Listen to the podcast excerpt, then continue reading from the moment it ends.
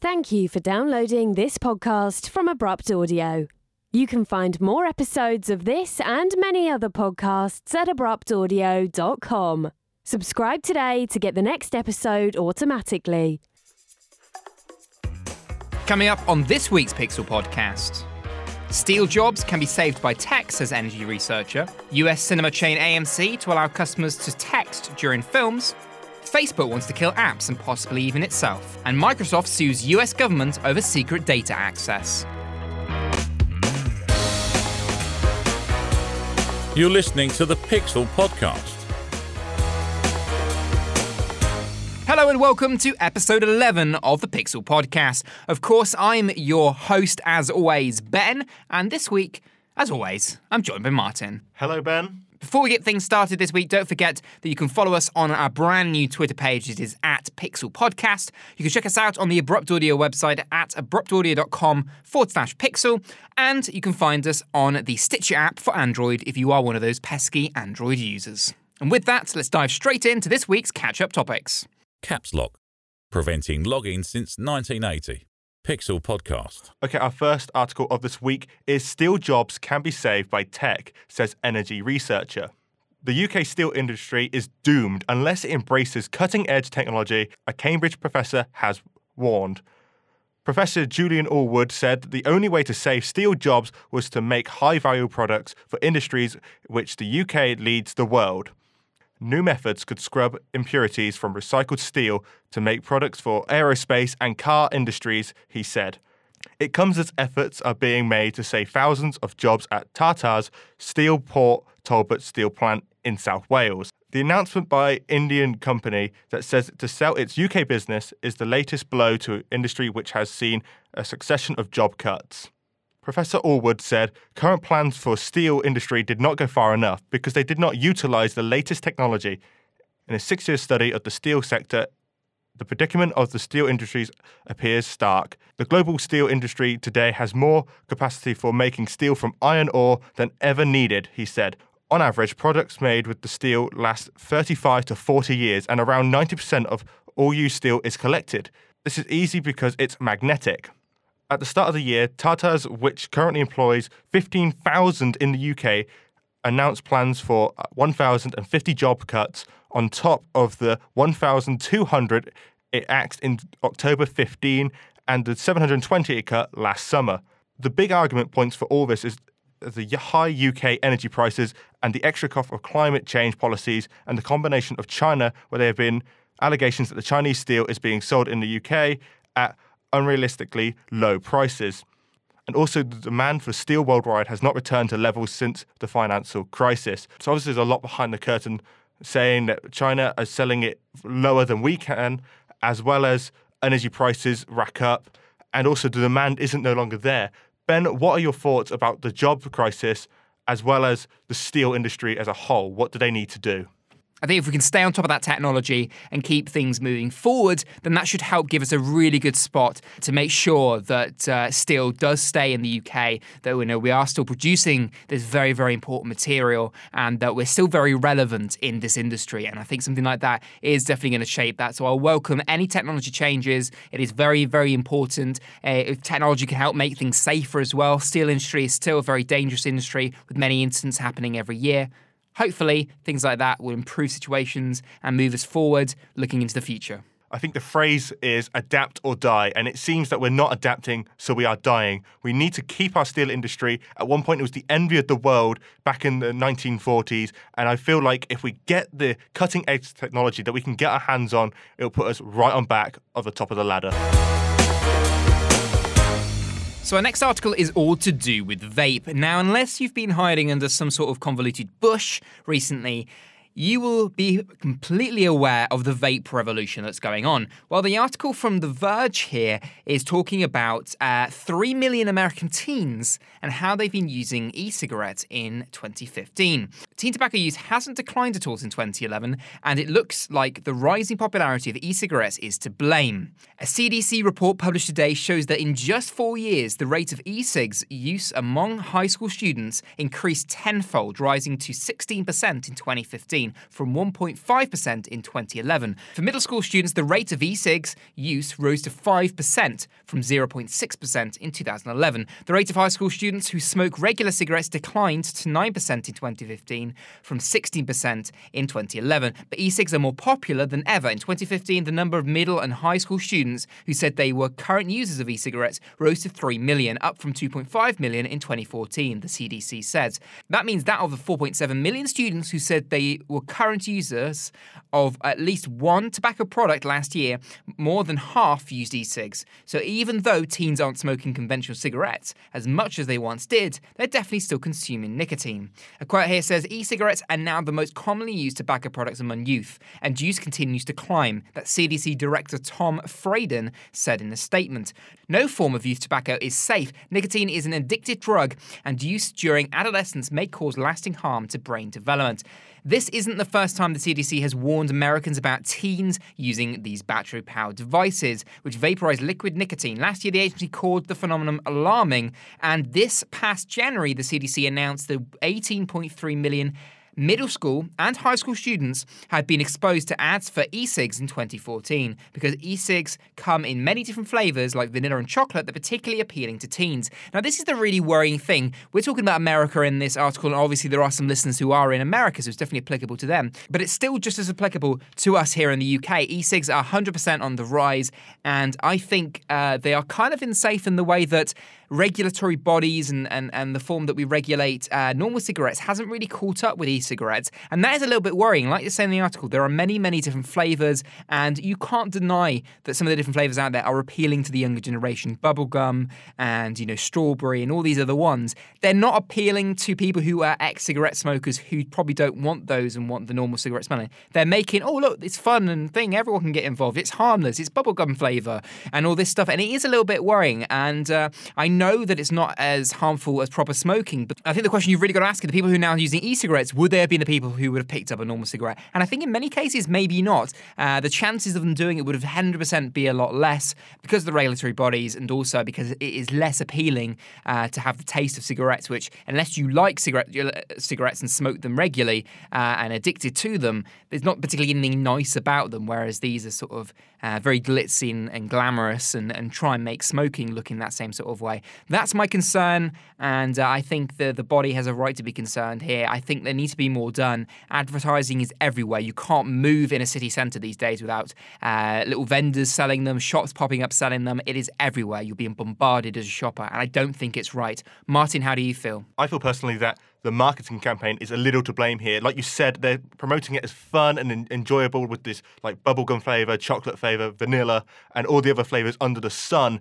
And I feel like it's encouraging teens back like what the early campaigns of smoking was like if you smoke, you're cool. Now they're saying if you vape, you're cool. And I feel like we need to crack down on this. It does hurt development and growth, uh, especially for younger children. It was original alternative was to say to smokers, hey, there's a way out, you know, and gradually stop them smoking. But now they're just saying, oh, it's cool, anyone can enjoy.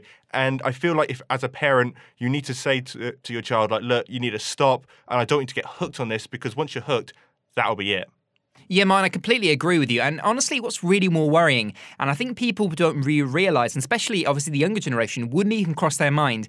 There are so many vendors making them that honestly, there's no regulatory body. So anything could actually be in these vape things. Generally, vapes are good uh, in terms of compared to smoking, there's nothing really harmful in them. The nicotine itself, obviously, is the harmful bit. But we don't know where particular batches are made. You know, you buy one on the market, could have been made anywhere. Could be made in someone's, you know, bathroom in their house. It could have made in China. Could have been made absolutely anywhere. We don't know what's in them. There's nothing stopping anything from being in these things. And I think that's the really worrying thing. There is no proper regulation in place. And, uh, you know, if you're someone who smokes, then the chances are that's far better for you. It is far better for you. We're not saying that vaping is something that hasn't done a lot of good. It is a lot of good for a lot of people. Um, smoking is a very, very bad alternative. And uh, being able to have something that is miles better from the crap that's in cigarettes and the harm that cigarettes and smoking does do, then obviously that's a good thing. things. We're not saying that e-cigs are completely bad. We're just saying that I think at the moment we're in a worrying territory where some people who maybe shouldn't be targeted uh, are being targeted because there is no one standing in the way and stopping them. Okay, for our next topic is US cinema chain AMC set to allow customers to text during films. One of the largest cinema chains in the US is considering letting customers use mobile phones during films. AMC chief directive Adam Aron said he wanted to encourage so called millennials to visit the cinema. He told Variety magazine, You can't tell a 22 year old to turn off their cell phone. That's not how they live their life but he said he would like to find a solution that did not disturb other moviegoers. AMC operates almost 400 cinemas in the United States with more than 5,000 screens. The chain also has a UK multi screen complex in Manchester. In February, the firm announced its intention to buy rival Carmike, which will make it the largest cinema chain in US. So, Ben, my question to you is Is this just a ploy to bring in the younger generation, as we have seen a, a fall in attendance going to uh, cinemas recently. Do you feel that it's just a marketing campaign for that? Yeah, I understand that there is a fall in the number of young visitors uh, to the cinema. That there's not as many young people going to the cinema as there was when, let's say, your parents were younger. And I understand that that may be an issue for the cinema. They're trying desperately, and it does seem like a desperate measure to try and get people to come. Now, honestly, I think the reasoning behind this, and call me stupid if you think that it's a crazy prospect that I'm saying. The reason that there's a fall is because something called the internet has arose, and people like to watch films, even, you know, let's say it, illegally sometimes on the internet, um, or da- digitally download them, wait till they come out on other forms of streaming, Netflix, for instance, rather than go to the cinema. There's there's more competition than there used to be. Uh, it used to be, you know, when these, let's say, some of these adults were younger, there was less channels on TV. So if there wasn't anything on TV you're interested, then you might go to the cinema because uh, you know that's that's the only other option you've got, or VHS or something like that. It depends how far back we're talking, of course. Uh, but VHS wasn't that great. The quality's not amazing, and uh, you know you'd rent the DVD, have to then rewind it from the beginning beginning, then watch the whole thing. Anyway, it wasn't a great experience in comparison to what the cinema offered. But now, people at home, they have surround sound, they have Blu rays, they have really good screens. They can do it at home. It's cheaper. Cinemas are ridiculously expensive. Uh, you know, even in America, still ridiculously expensive. So people are looking at other options. They're watching them online, they're buying Blu rays, you know, they're, they're doing it more uh, in their house and they're going out less to these cinemas because of things like that. That's what I reckon. There's more choice. It's not something that allowing someone to text in a cinema is going to solve. And this is where I come in and say my pure disgust at the fact that uh, they're allowing people, might be allowing people to text in the cinema.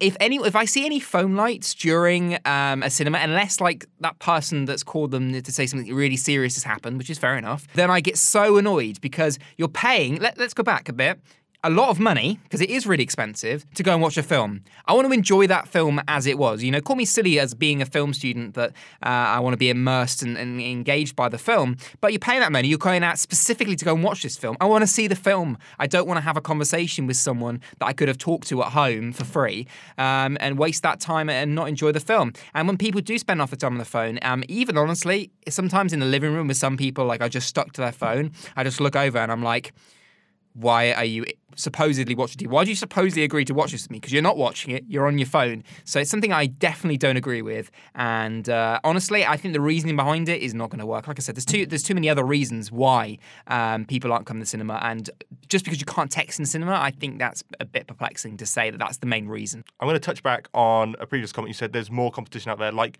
Netflix, the internet, and you can watch it all for free. I actually, when I went back for, for Easter with my mum, we actually had a conversation where she had to go two miles out her way to go to the local cinema and she watched little cartoons and little flicks off there. That was sort of her TV because my grandma and granddad they didn't have a TV until very late in, in their lives. And so for now, now that like our generation have the internet and stuff, it is quite. Um, I understand they're trying to bring people in of our age, but like you said, it's not going to work. If I can text in a cinema, I could just do it at home. It, it's not the answer to me.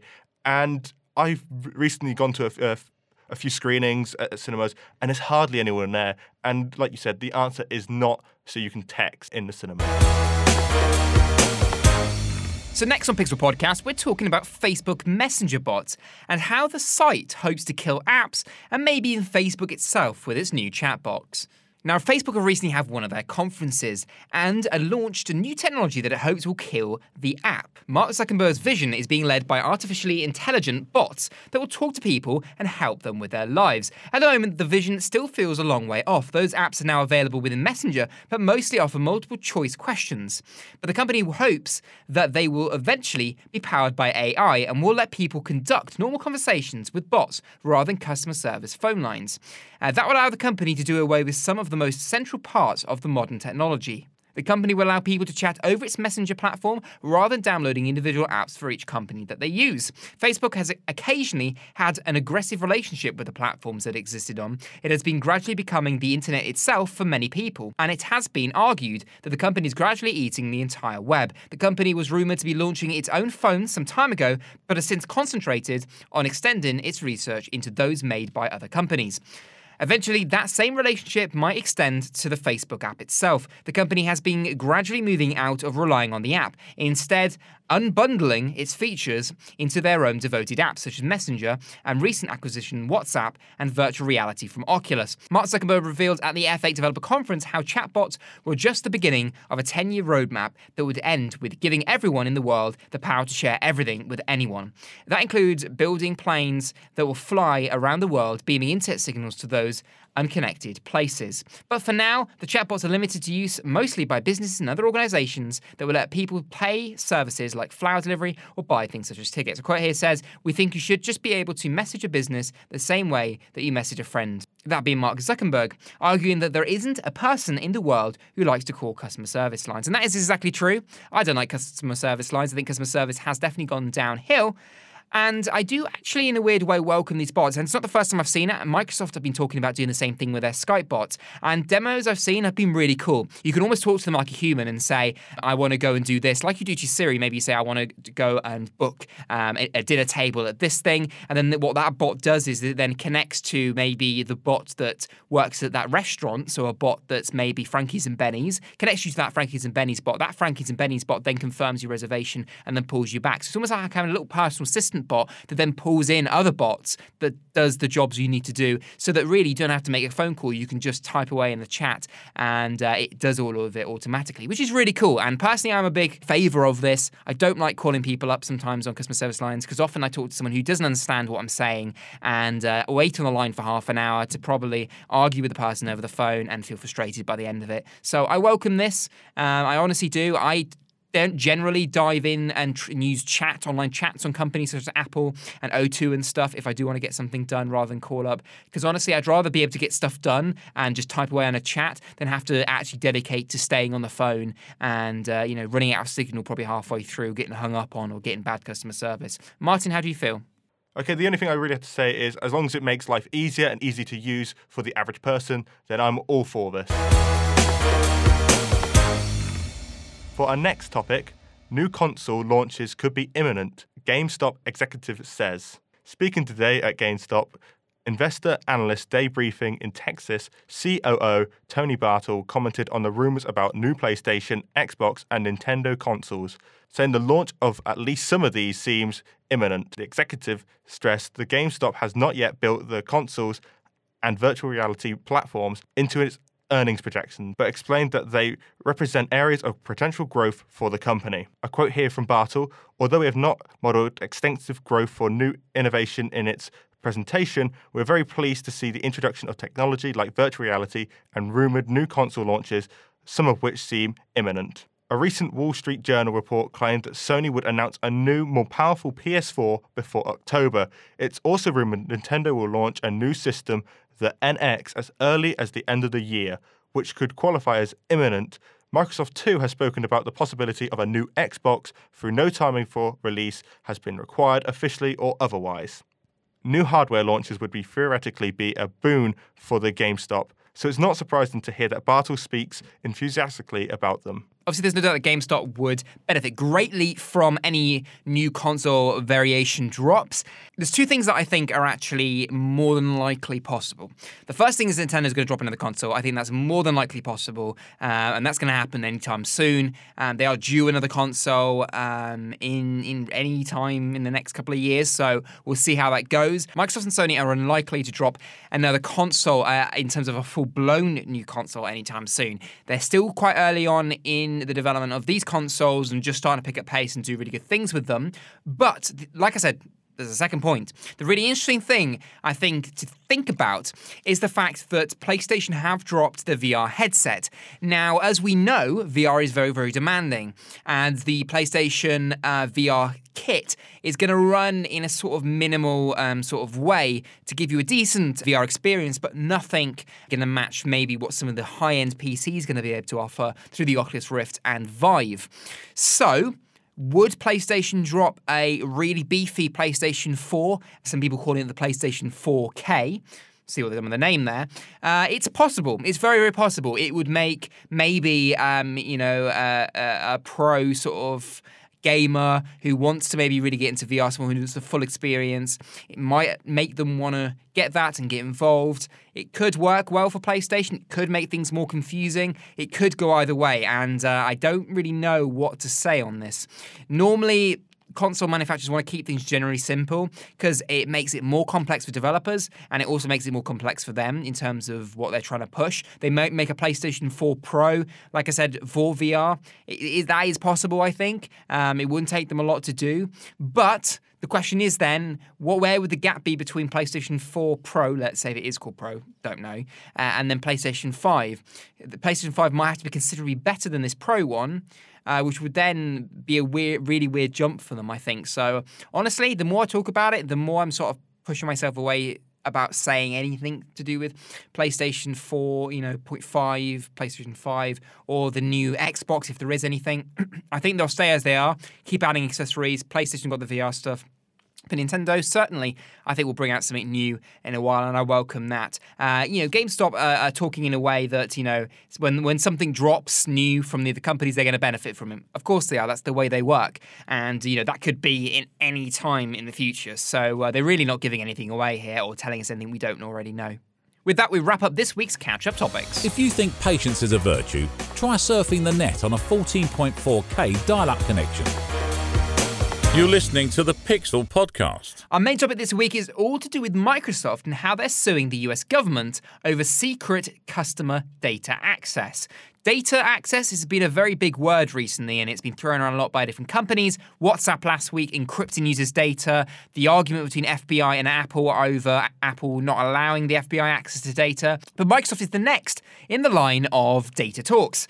They're suing the US government in a bid to tell its users when their data has secretly been accessed by law enforcement agencies. The lawsuit filed by the company says its customers shouldn't be kept in the dark when officials seek to access emails or other private information stored when it has reason to believe disclosure to that person may hinder an investigation. A quote here says Microsoft brings this case because its customers have the right to know when the government obtains a warrant to read their emails, and because Microsoft has a right to tell them, the company says. The US Electronic Communications Privacy Act, written in 1986 under Section 2705B, prevents companies about telling customers about authorized wiretapping when it may damage an investigation. Microsoft said that 5,624 requests for customer data were made by the US government in the last 18 months. Nearly half of these came with orders saying the information should be kept secret. With more and more people using cloud services, Microsoft argued that the government was seeking access to their most private and sensitive information. The implication of using cloud services is that nobody would know when their data was accessed. People do not give up the rights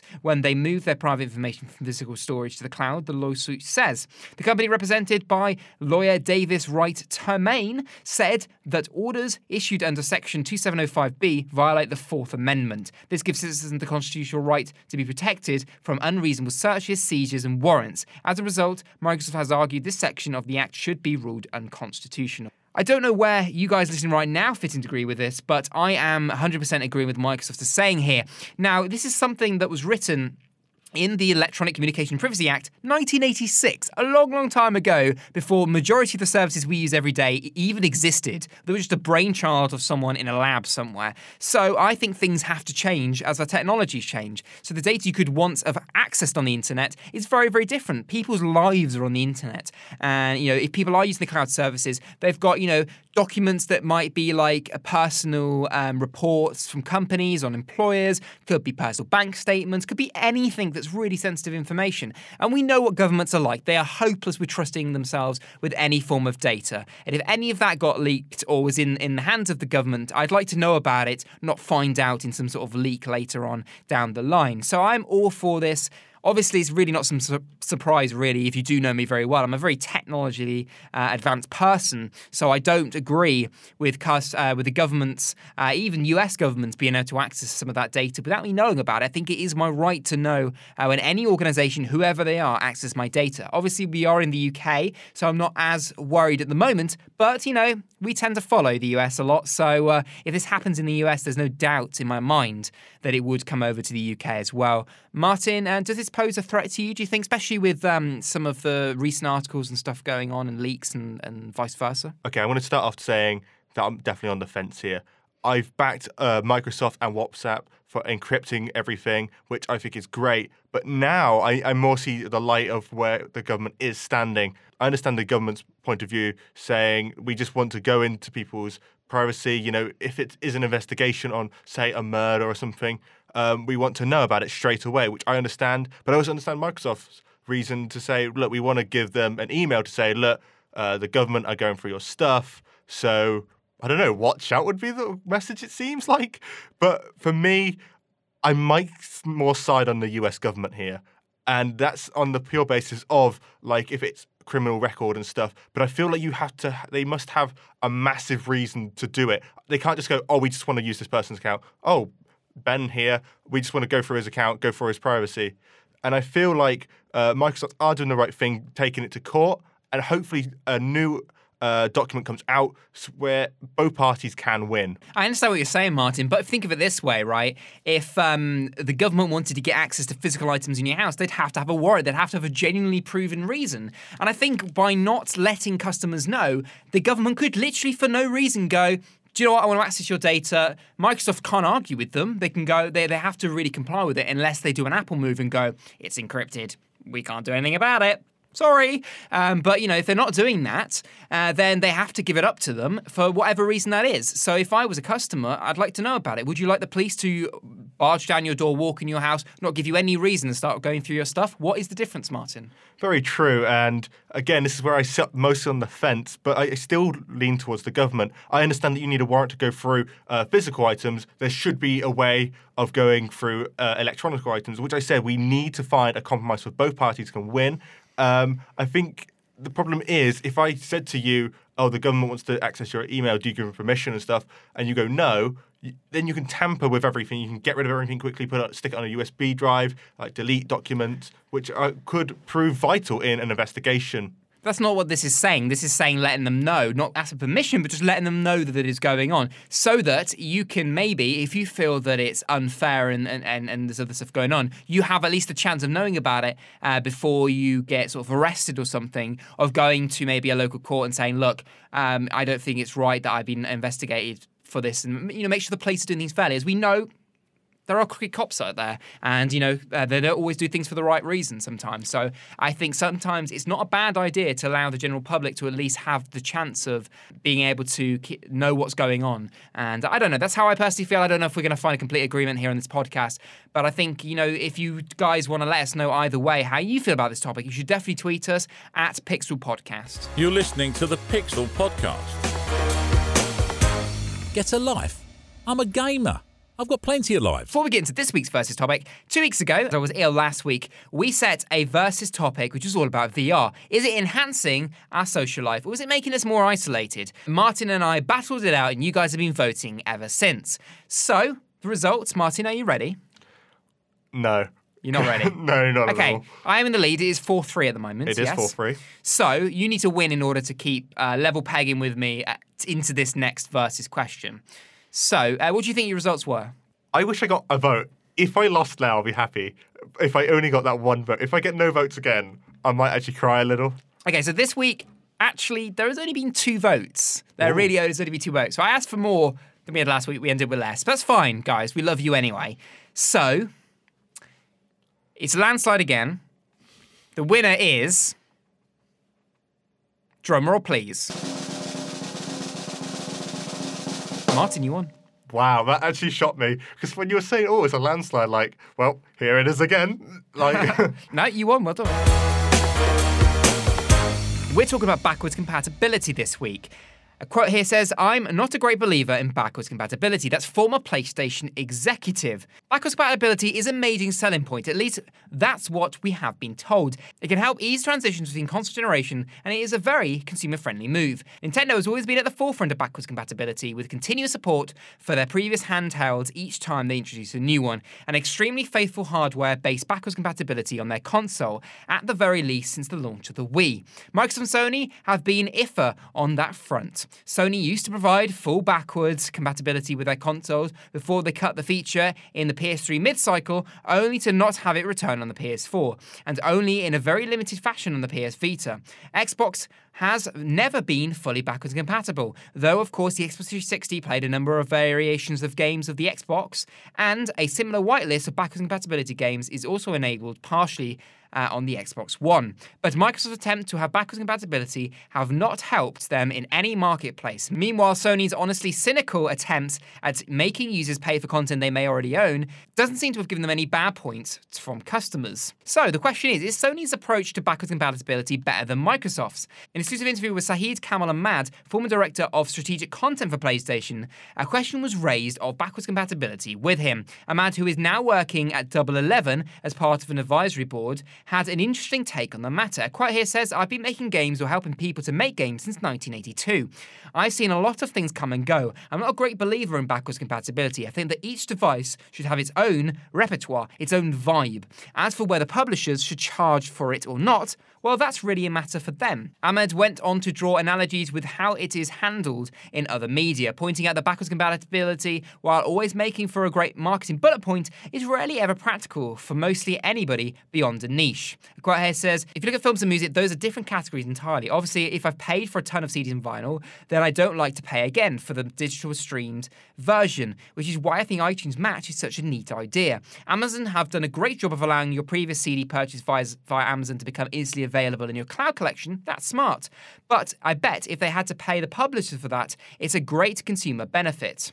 With Film 2, if I bought a Blu ray, I don't want to pay again for a stream version. But you know what? I do. I bought the Bond collection on DVD, but when it came available on Apple TV, I bought it again, no hesitation. If I want to enjoy the originals, I still can. I can dig out my old consoles or my CD player or my DVD player. But do I really want to? It's become more and more of a niche, an important niche, no doubt, but we enjoy the benefits of technology, and that means we often need to move with the times. So that is where we're at with this versus question. Obviously, he believes that, uh, you know, we should always be looking to the future, keeping with new games and moving forward. I think HD remakes or remakes of games are a really important way because you're still looking at the new technologies and it's being adapted in a new way, but you're still going to maybe get to play a game that you never got a chance to in the previous generation. But our question today is backwards compatibility is a great way to replay our old games, or is it just a distraction from the future of games companies? Now, Martin, as you won the vote, uh, you get to pick uh, what your preference is. I'm going to go for it's just a distraction from the future of games companies. And uh, would you like heads or tails? I'm going to do the same tactic. In my head, I want to say tails, but I go with heads this time. Okay, you're going to go for heads. So we're going to use Siri. It's been a really popular method. Uh, I'm going to ask Siri this time again. Give it a go, shall we? Heads or tails?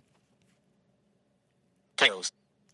It's tails. So, Martin, you got that it uh, is a great way to play all games, and I got it's a distraction for the future of game companies. As the winner, you can decide whether um, you go first or whether you go second. So, would you like to go first or second? Um, I would like to go second, please. Okay, so you don't want to get in there, get no. No, uh, still trying to Okay. regain my composure after losing the heads and tails. Okay, that's fine. So, looks like I'm going first. Are you ready? I am ready. Okay, in three, two, one. Begin. Okay, so it's just a big distraction for Sony. They can bring new updates, bring us new features, and we all know that the reason they dropped from the PS3 is that they couldn't be competitive with the features and they couldn't be competitive with price because they were so concentrated on backwards compatibility. That's why the PS4 has been such a success, price, and really getting there, really great features. Also, why why would why would you want to do that? It stops companies from making HD remakes with really good new spins to the game. Bring something fresh, can play your old game in a new way. And why else would you want to play the old game then? Well, dead on time, Ben. Dead on time. Good argument. Woo! Mine's up next. He didn't get what he wanted, but hopefully he can make a good go of it anyway. He's saying the backwards compatibility is a great way to replay your old games. Martin, are you ready? Yep, I'm ready, Ben. Let's do it. Okay, here we go. Three, two, one start. Well, we as gamers, we fall in love games and we go back to them over and over. Think about the Fallout series and sort of Kingdom Hearts and the Assassin's Creed original games. And the future, let me tell you what the future's gonna be. It's gonna be more rehashed, recycled stuff like Assassin's Creed. Tell me, the original Assassin's Creed had probably the best growth ever, and now it's slowly fading into obscurity. And also, as gamers, we're very fickle. We we only like games that we fall in love with as a childhood. Everyone remembers the old games, and these new games. Time is. Oh. Sorry, Martin. There we go. That's fair. That's fair. okay, so we're calling you right now. Yes, you. That you, yeah. That's listening right now. Don't forget, go on Twitter right now and abruptaudio.com forward slash pixel. On the show notes, you can vote for whether Martin or myself, Ben, got the best answer in your opinion. And we want you guys to go ham on the votes this time. So go on Twitter at Pixel Podcast and abruptaudio.com forward slash pixel. Vote now. Okay? I'm watching you. To continue listening to the podcast, enter any 11 digit prime number after the beep. Beep. With that, I'd like to wrap up this week's Pixel podcast. We hope you've enjoyed listening just as much as we've enjoyed speaking into your ear. Martin, thank you very much for joining.